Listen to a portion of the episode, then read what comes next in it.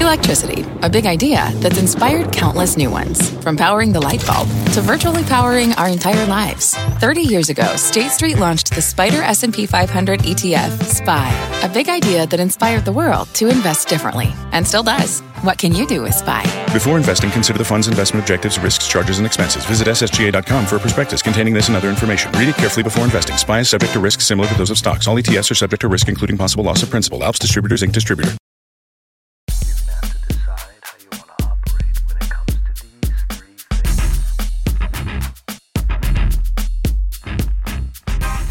You know, my uncle always told me, this computer, you know, if it wasn't for Bill Gates, we, we wouldn't be using this. And I'm like, who's Bill Gates? He's the richest man alive. This is the guy, right? So Right. I'm thinking myself, this, you know, this one day I remember I'm on the bus going to school. I'm like, and there were like 30 people in the bus. I'm like, could Bill Gates pay for the bus? Like, could he pay for my transport and for everybody here? Hmm, maybe not. Njavwa Mutambo is the CEO of Musanga Logistics, a delivery company in Lusaka, the capital city of Zambia. Technology has the potential to transform economies in Africa, empower small business, lower costs. But before any of that can happen, there are some basic challenges. One of those is the cost of delivery. That's where Njavwa and Musanga Logistics come in. He's using bicycle couriers and people who own trucks and need side work, Uber style, to connect people in Zambia like it's never been done before. I'm Jon Fortt from CNBC, and you're listening to the Fortt Knox podcast, Rich Ideas and Powerful People. I do this weekly, bringing you the highest achievers. We're going to learn how the very best climb to the top and pull out lessons along the way. If that sounds good to you, make this a habit. Apple's podcast app is the most popular way to do that, but there are all kinds of great ways. Mainly, what I want you to do, subscribe, so this thing gets to you automatically. It's one less thing to think about. Also, get a little closer. Subscribe to the Fortt Knox YouTube channel at fortknox.com slash YouTube. There you'll find videos of some of my favorite moments from these podcast interviews, including this episode. Njavwa Mutambo is by far the youngest guest I've ever had on the Fortt Knox podcast. I met him by chance during a visit to Silicon Valley this summer. I was giving a talk at a venture capital firm, Goodwater, and he was there. He asked me about coverage of African startups, why there wasn't more of it. He told me what he was doing, and I just had to hear more. And that's really a big part of what Fortt Knox is all about. That's why it's rich ideas and powerful people. Whenever I can talk to somebody who's doing something extraordinary that shifts the way I think about business, achievement, making the world better, I want to bring you that. So I invited Njavwa to CNBC's bureau at One Market Street in San Francisco, and he described his vision for bringing more sophisticated e-commerce to the African continent, his path from impoverished orphan to tech entrepreneur, and what he learned from seeing Silicon Valley and America up close for the very first time. Here's Njavwa Mutambo. So, Musanga Logistics, uh, the company that we run, is a platform that connects users that need to send packages to independent couriers that can deliver them. And this really stemmed out of the need. If you look at many African countries, the Economist actually states that um, in a recent article that the cost of retail products, transportation accounts for over 70% of the cost of retail products. And that presents a huge, huge problem, especially when you- Transportation, transportation, especially because of more than 70% of the cost. Wow. yeah, you know when you're landlocked with virtually um, very little transport infrastructure, it gets very expensive. And you know obviously transport infrastructure is one of the big problems, but also just the under under usage of of current infrastructure. So we have vans or trucks that are moving nearly empty simply because of time. And we saw this as a huge potential. And we looked, you know, we did our research and we found that this is actually a prevailing trend in many African cities. And, you know, we saw that problem and said this is probably one of the main reasons why e-commerce hasn't taken off. Because if you wanna if you buy something online, you expect to get it in time. Right. Right? And solving this problem for over 600 million people is something that is part of the reason why we started it. So you say e-commerce hasn't taken off Yet, yeah. at all, or are people buying some things but not others? To what extent is it working? So we do have a few e-commerce companies that have either, you know, set up their own logistics systems internally, obviously increasing their cost dramatically. But the potential of Africa's e-commerce hasn't been realized yet. And you know, if you look everywhere, we have so many people um, that are either selling out of their um, their house and you know set up a small store the potential for e-commerce in Africa could help with jobs. It could help with so many other things. But because of these two, especially transportation and payments, we haven't really tapped into e- the e-commerce potential of Africa yet.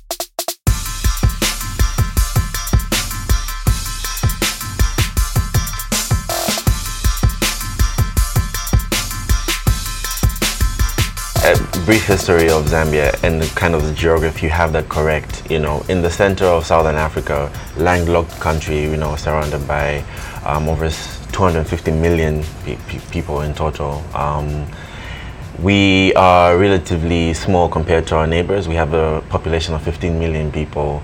Um, we are, you know, very small economy. I think over 21 billion dollars. So that's market market cap for most of the startups in Silicon Valley. right, right, yeah. Um, we are primarily dependent on copper, so we're one of the largest copper producers in the world.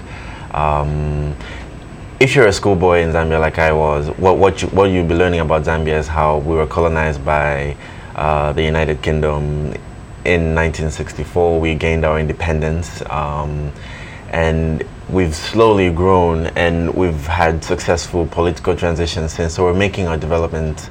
Um, well, we're also located.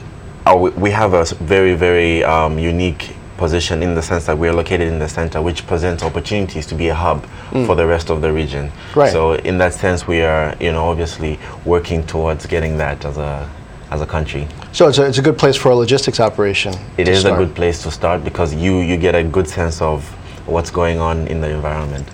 What would you say characterizes Zambia differently from the countries around it? Number one, the peace. We've never had um, we've never had a war in our country. We're a very very peaceful country, very peaceful people actually.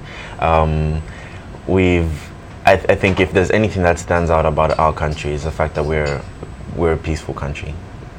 It's the one thing that comes to mind. And also, we are a Christian nation. We're one of the few countries that has actually put it in the constitution that we're a Christian nation. So that again in itself is very unique. The, the way, one of the various ways that the colonial period affected the African continent, borders, country borders were kind of drawn without regard for who the people actually were and, and where um, the history of the people groups had really come from. Why do you think Zambia has turned out so differently in terms of um, the culture of the place, the, the history of peace, based on you know the way the way the continent was carved up? Yeah, I don't, I don't know if this is true, but there's a myth that um, when there was war in the south, war in the east, war in the west, and war in the north, all the guys that didn't want to fight came, came, to, came to the center, came to Zambia. So maybe maybe it comes from our forefathers. I don't know, but maybe that's why. You know, there might be some truth in that. But you know, we're very relatively peaceful people, and um, I think partly because of that, you know, because of that geography and um, where we're located, and you know, the people who didn't want to fight come into the center.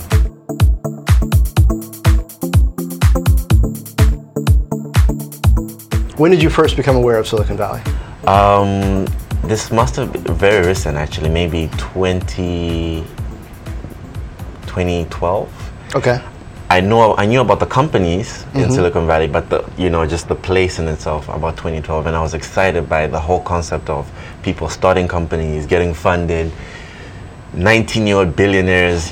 I mean, we don't even have 50 year old billionaires. So it's like, like wow, you know, this is definitely um, an amazing place. That's interesting. I never thought about it that way before. So, when did you first become aware of the concept of Hollywood? Hollywood, Yeah. very early on. Yeah. Hollywood, very early on, because of obviously the movies that we watched, the music we listened to. You, you know, the entertainment side of things. You know, we get on very, very early on. But you know, after high school, when you know, you, for me, picking my career and understanding that I really wanted to be an entrepreneur, and you know, getting excited with the concept of you know becoming an entrepreneur, I knew I wanted to do something that's going to be on a global scale, and I started looking for the best. Right. Um, What made you want to have a global impact? well, first and foremost, because there's nothing that could stop us, right? Um, you know, I think Africa is in desperate need of successful dreamers. Um, that that will really revolutionize the way that we, as a continent, are going to operate. Um, that in itself, you know, the main reason why, even just the vision for Musanga is to transform the way that people view African startups. If they see one Zambian startup that goes global, the possibility of, you know, the mindset shifts because now they'll be like, that guy can do it. I can do it. And you re- you represent the first real post-colonial generation of entrepreneurs, right? Yeah, that is correct. My mom was born before independence. My mom was born before independence, and my grandma, you know, she narrates the stories of how she she navigated um, colonialism, and it's very interesting to see that. I'm extremely lucky, you know, the fact that I was born post. I have the freedom to be free, in that sense. What are some of the stories that you heard growing up, kind of the family legacy of what, say, your grandmother went through? So obviously things like standing in different lines mm-hmm. from from the British, standing in different lines from the British, going to different schools, you know, getting on different kind of buses. Those are things that I heard of, and when I was young, I would hear those stories, and I didn't re- really realize the impact that it had on my grandma because. You know the way that she viewed the rest of the world, the way that she viewed people who weren't of the same skin, was different from the way I view them, right? In For- what way? Because she grew up in a sense where they were the masters, Uh huh. right? For me, it wasn't the case, so I know, I know different.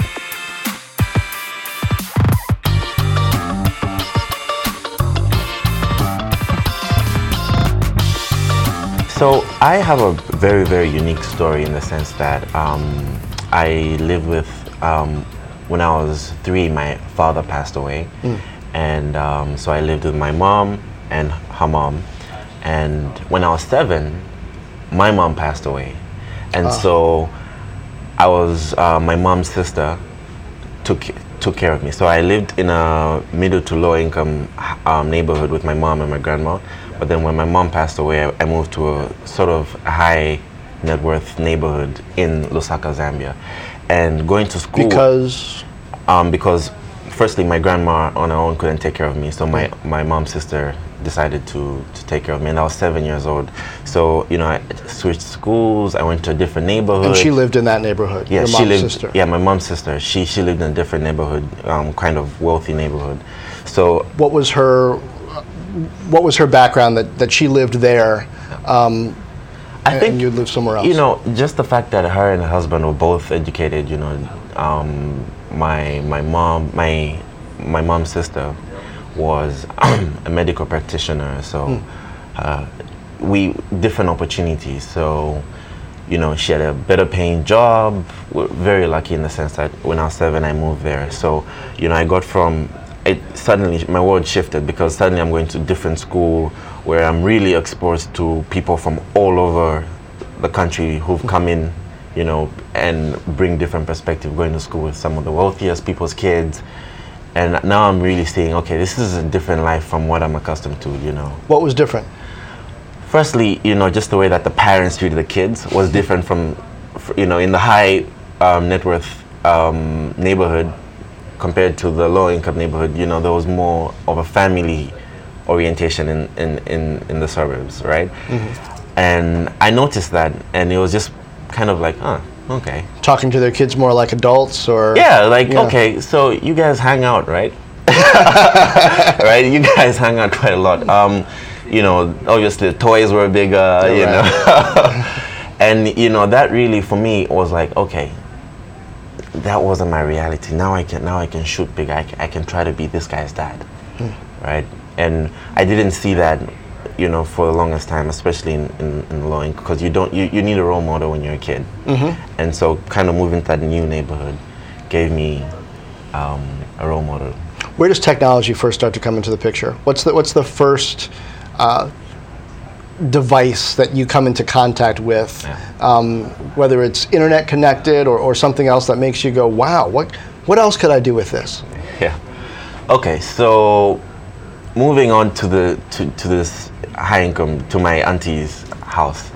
you know, her kids had PlayStation, right? And like it was really like a no-brainer for me. I'm like, this is where I have to be, right? you know, so um, but like when I really started to engage with technology was obviously, you know, they had a computer, which mm. was for me, I spent most of my time on that computer and you know, I was nine or ten and like I was playing games most of the times but what kind of computer and what games it was an IBM and this is where because my my her husband was um, a computer engineer ah, right uh-huh. so I was playing c- computer games so he had an IBM quite quite a number of them IBM um, really big old machine and um, I'd play uh, Age of Empires and mm. just random games and um, I really started to find ways that I can, you know, use it for different things. So I tried to make music with this thing because I was grounded most of the time, so I, I had no option. Why were you grounded most of the time? Let's just say I came home at my own time. because you were interested in. No, just you know, again, you know, I was really just like the things were so exciting. You know, this everything was just so exciting and right. New friends, new friends, new possibilities. New exactly. you know, it's like okay, this neighborhood's cool. Let me try to see the other neighborhood. Right. You know, and you know, just really causing a little bit of a problem for people back at home. and that causes you to bond with the computer because you're you're grounded. Because I'm grounded, so yeah. I'm forced to read more. I'm forced to, um, you know, you know, just interact with the computer more. And you know what's so funny? You know, I used to somebody, you know, my uncle always told me, this computer, you know, if it wasn't for Bill Gates, we, we wouldn't be using this. And I'm like, who's Bill Gates? He's the richest man alive. This is the guy, right? So right. I'm thinking myself, this, you know, this one day I remember I'm on the bus going to school. I'm like, and there were like 30 people in the bus. I'm like, could Bill Gates pay for the bus? Like, could he pay for my transport and for everybody here? Hmm, maybe not. I don't think he has, I don't think he has that kind of money. You know, I didn't re- re- realize. I'm just thinking, maybe not. Maybe for five of us, or for you know. But I just you know thinking about that now. Just thinking about how you know from from an early age, um, coming to interact with uh, technology. What was it five years ago that brought Silicon Valley as a place into your consciousness? Okay, so I'm done with high school now, and um, I know early on that you know because I was selling stuff in school already. You know, I was like well, I was trading phones. I I had to hustle just just just so I can live like the normal kid. Right, right. right. because now I'm in a different neighborhood, and bear in mind, my parents didn't spoil me. So like, if you need something, you have to go and get it. Right. So. Right. That's probably how they came up and why they yeah. ended up living there, right? Exactly, right. So they really give give give me the the freedom first and foremost to to go and and and you know pursue what I want to pursue as long as it's in the limits of the law.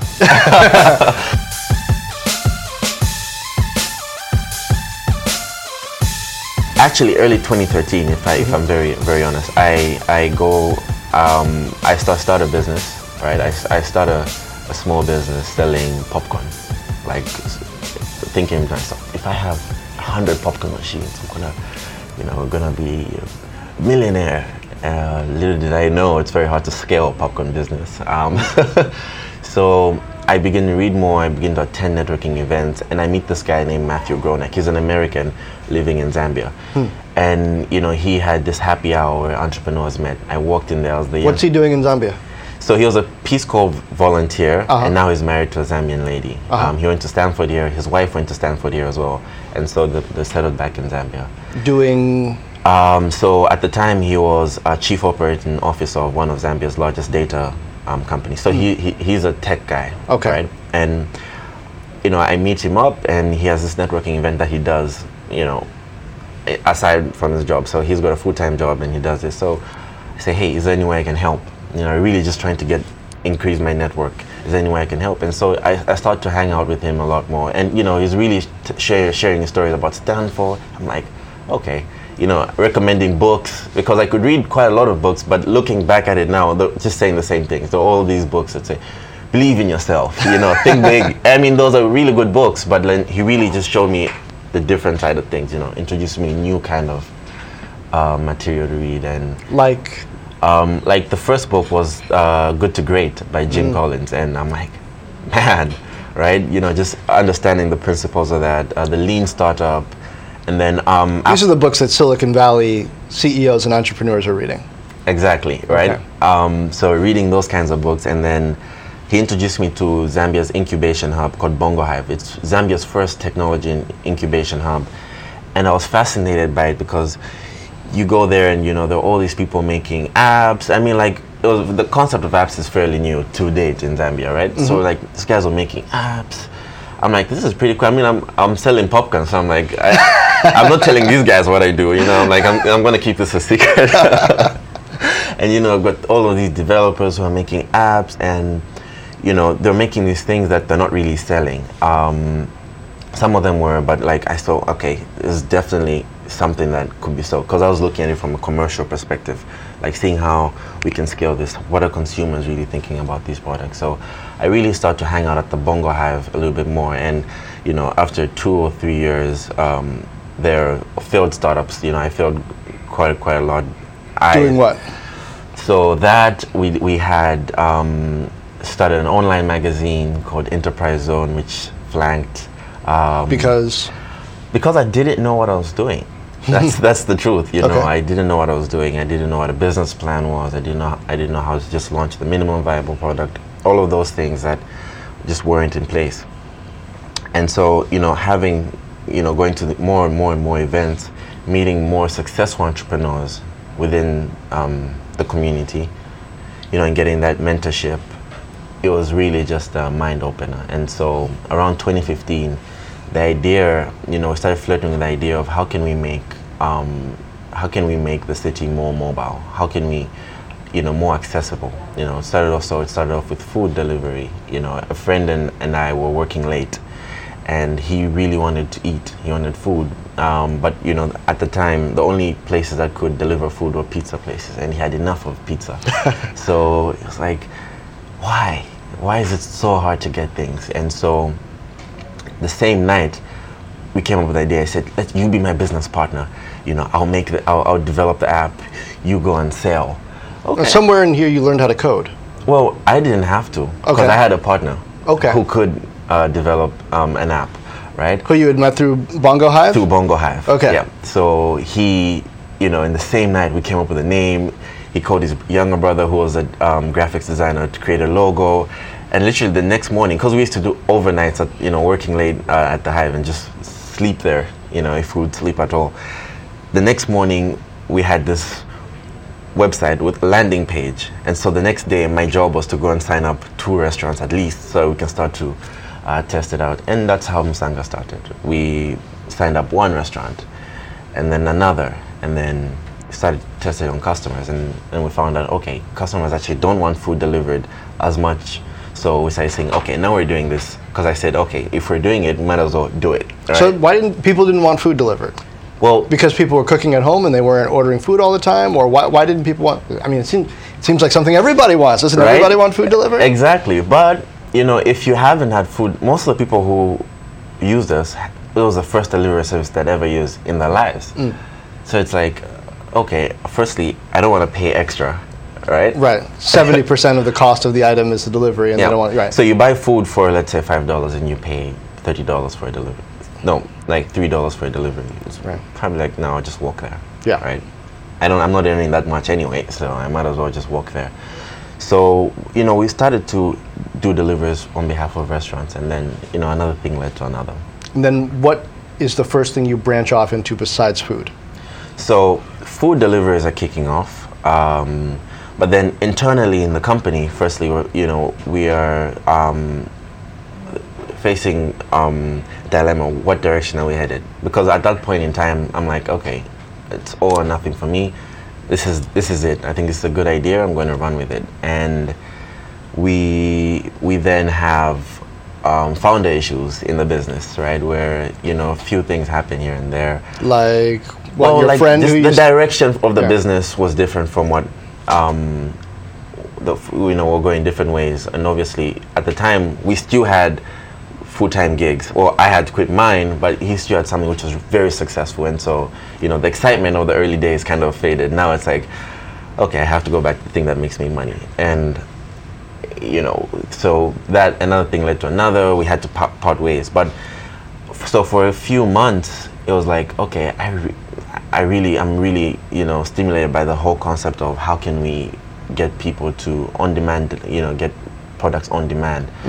And I knew I didn't want to do food at the time, right? Because f- the food delivery space at the time has hadn't developed to a point where it could make a sustainable business. Right.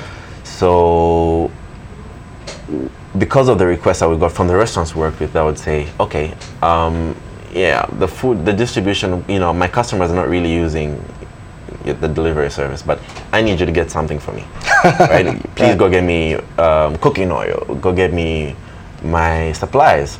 We started seeing a different aspect of it, like, okay, instead of us trying to advertise to their customers, we're going to get more and more businesses that use us to, you know, either get get stuff for them um, or make special requests. So we started signing up more, more and more companies like that. So, you know, if I look at it now, most of our customers are apparel customers. You know, um, whether it's boutiques or online boutiques, they basically, you know, um, we source the products, bring them to the stores, and now we distribute the products to the customers.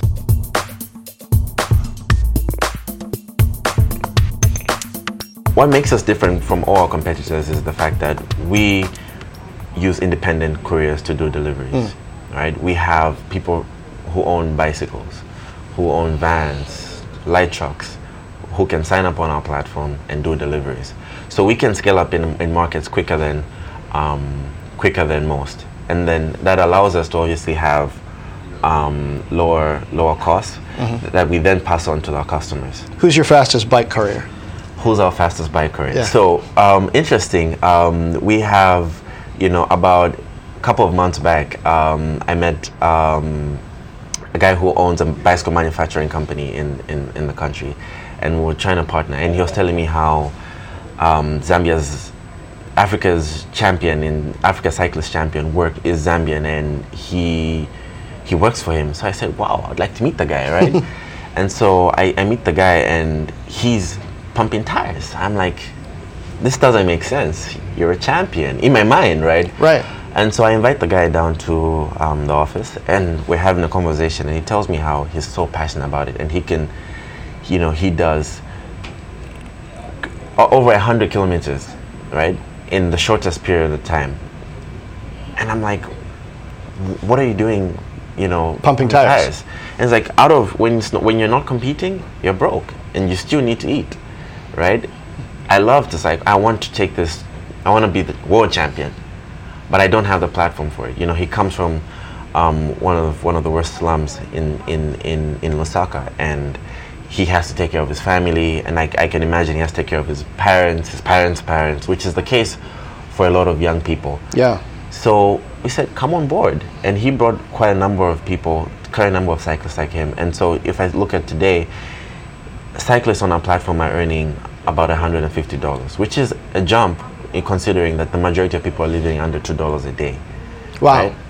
Under two dollars a day, and they're earning one hundred fifty dollars On average, our cyclists are, yes. per per year or No, per month. per month.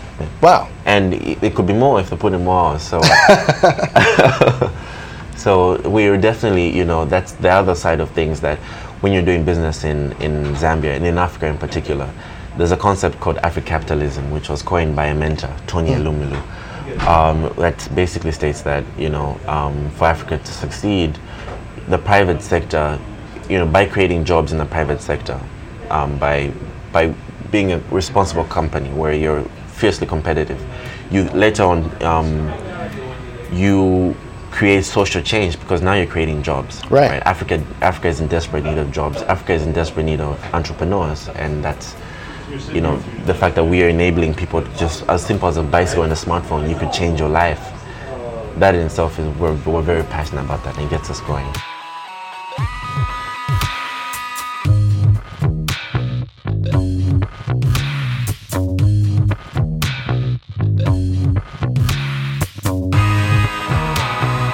So how old are you now? I am 22. And at 22, you are in San Francisco, San Mateo, Silicon Valley. How did you end up here? Oh man, I think you know. Um, firstly, I'm extremely lucky. Yeah. Um, somewhere, somehow, something aligned, and I am extremely lucky. So um, it's gonna go back to Barack Obama. Okay. It goes to Barack Obama. Tell me how it goes back to yeah, Barack we're going Obama. to Barack Obama now. So about five, six years ago, he started this thing called the Mandela Washington Fellows. Hmm. So obviously we know Mandela is he's a hero to a lot of young Africans. He's a hero to everybody. Yeah. Right. To a lot of people, and um, you know the whole concept is that Africa is in desperate need for for new kind of leaders, for people who are not only show the compassion that Mandela showed, but also just the leadership ability. So he started this program called the Mandela Washington Fellows, that brings um, some of Africa's best leaders um, to the United States, and vice versa. I believe that there's some who, some Americans who go to Africa, and it's a basic exchange program where you know you get to learn and increase your leadership um, capacity, leadership capabilities, with hopes of returning back home and transforming the narrative of Africa. And that's what I'm here for. You know, the program is. Um, the program is for people aged between 25 and 35. So when I say I'm lucky, I really mean it because I have 'Cause no you're not right- 25 yet. No, not yet. I'm three, and you know it's like wow. You know that the fact that I'm here, it's um, I'm extremely lucky. So So the program paid for you to come over. Yeah. And how many days have you been here? I have been here since um, well, I think about 13 days. 13 days. So not quite two weeks. Is the United States everything you expected? Uh, no. What surprised you? Firstly, you know, I'm in San Francisco. Obviously, um, my the whole concept of things in my mind, I'm like, okay, this is the place where everything's happening super quick. Obviously, things are the pace is extremely faster, but you know, seeing homeless people, um, seeing you know, just just a different side of things where you know you don't really get to see this on TV. You know, um, that was quite a shocker because you know, obviously, my mind, you know, this is my first time in the United States. You know, looking at what I see on TV, I didn't think I would come and see that many homeless people, right? Right. Um, that in itself, but also just um, visiting different communities, especially the African American communities that I visited, and hearing the stories that I was told by, you know, our hosts of the things that went on, the things that continue to go on um, in those communities, was really a mind opener. Because Like what? Well, like um, people, you know, black people getting shot, um, um, cops pulling black people over, um, the things that I've seen, and I try my best to to say, okay, maybe you know, maybe there's a maybe there's a reason why somebody was pulled over, but that in itself was a shock. You know, it's something that I'm learning, beginning to see the different side of things. Did you not expect that? Uh, I mean, I, I imagine the uh, protests and the social unrest in communities in the U.S. must have somehow leaked into even the Hollywood stylized picture of what America is like. Okay, so I listen to rap music, right? Right. So of like Jay Z is obviously my favorite rapper. So listen to yeah. his story. Obviously, I had a picture. But when people speak, of, I'll just take it back. When people speak of Africa and how like um, it's you know the narrative like to Bush. I know living in you know living in Africa right now that it's different. You know we have young people who are living very well. You know we have Mm-hmm. millionaires and now billionaires, right? So it's like not what people think. So I tried my best to not, you know, follow the stereotype to do what has been done to Africa and say, okay, that's Oh, right, pretty right, much right. it. So, yeah, you had heard that, but you thought, well, I'm not sure how much of that is really true. yeah, it's like the press, right? Like right. s- s- maybe that's just to get a story, you know. So I tried my best to not not get swayed. So you know, just visiting, and it's obviously not everybody. You know, they're obviously very exceptional um, people who I've met as well Mm-hmm. from those communities. But just hearing and seeing those things firsthand has been um, mind opener. What's been the difference that you've seen between communities you visited? So uh, it sounds like you you've been through Oakland, and you you probably spent more time in Oakland than a lot of Americans who live in the Bay Area, frankly.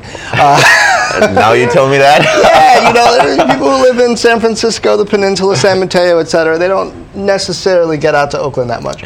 So, um, what have you seen that uh, about the way different communities live, and how does it line up with the way different communities live uh, where you're from? Because you had a, a, an experience at seven years old going from one community to another. Yeah. Okay, so um, just for perspective to you know people who may be listening from back home, um, I've been to Oakland, which is um, very urban, I would say, um, mm-hmm. if that's the correct word. Sure. And I've been to Menlo Park and Palo Alto. Uh huh. Right.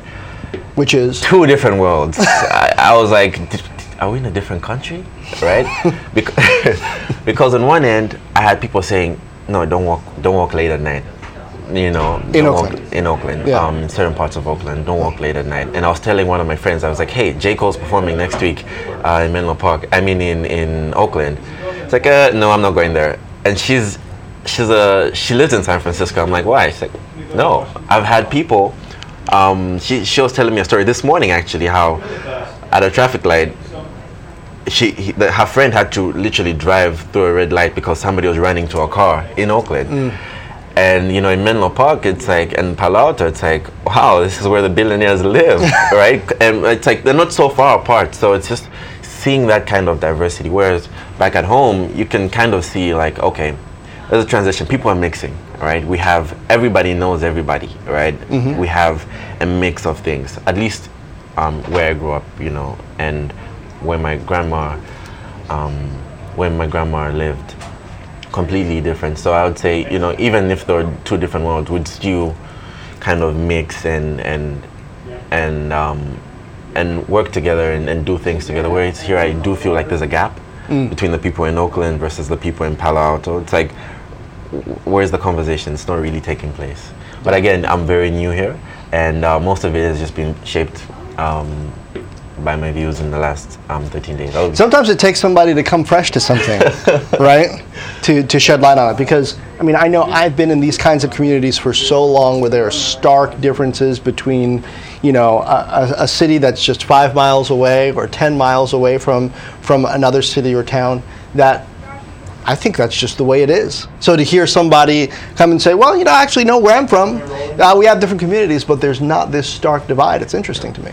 And also the um, so I, I, I had community service for two days at Glide, um, which is the church I believe, and seeing that many um, homeless people. Look, back at home, the people who are staying in the streets are either you know have a mental um, you know challenge or something. But back at home, everybody's taking care of everybody, mm. right? Everybody's taking care of everybody, and we kind of have that thing where you can't see your family member or somebody staying in the streets. It's very unheard of to see somebody who is perfectly normal um, and is staying in the streets. So it was like kind of like okay, we have our problems in terms of e- e- economy, but there's that sense of togetherness. It's like I know today that if anything ever happened, I have family who I can go to, and that was like looking at that was in my mind. I was like, where's his family? But different communities Right. So that was also something that was a mind opener. So what's next for Musanga, Musanga Logistics? Um, you have investment. What, what, are you What are you looking for to take you to the next level?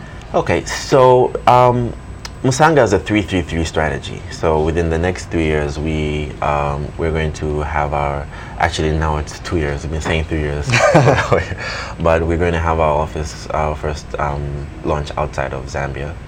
Um, outside is, of Zambia. Yeah, that is after we've um, obviously got into the major cities outside of Zambia. In the three years following that, after we have a stronghold in the southern region, going to launch outside of Southern Africa, right? And the three years following that, our goal, and God willing, is to have our first office outside of Zambia, outside of Africa.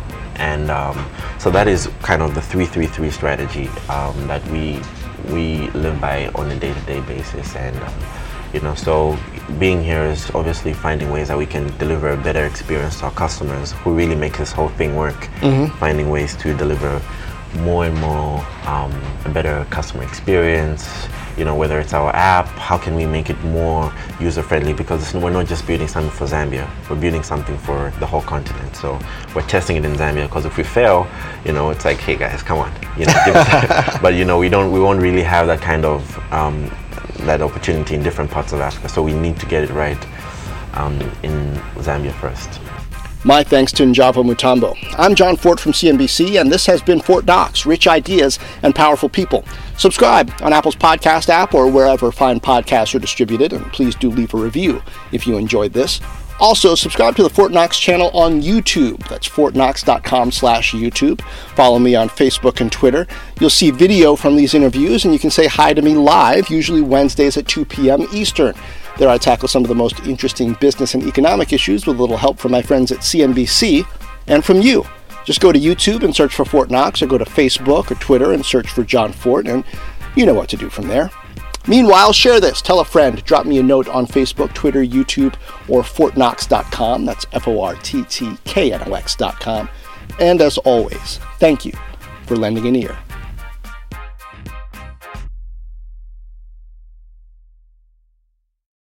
This podcast is supported by FedEx. Dear small and medium businesses, no one wants happy customers more than you do. So you need a business partner just like you. Like FedEx, who understands your passion for serving your customers because they have the same commitment towards you. That's why FedEx offers you picture proof of delivery, packageless and paperless returns, as well as weekend home delivery to 98% of the U.S. on Saturday and 50% on Sunday. See the FedEx service guide for delivery information. What's more, FedEx Ground is faster to more locations than UPS Ground. Trust FedEx for timely deliveries. See what FedEx can do for your business. Absolutely, positively FedEx.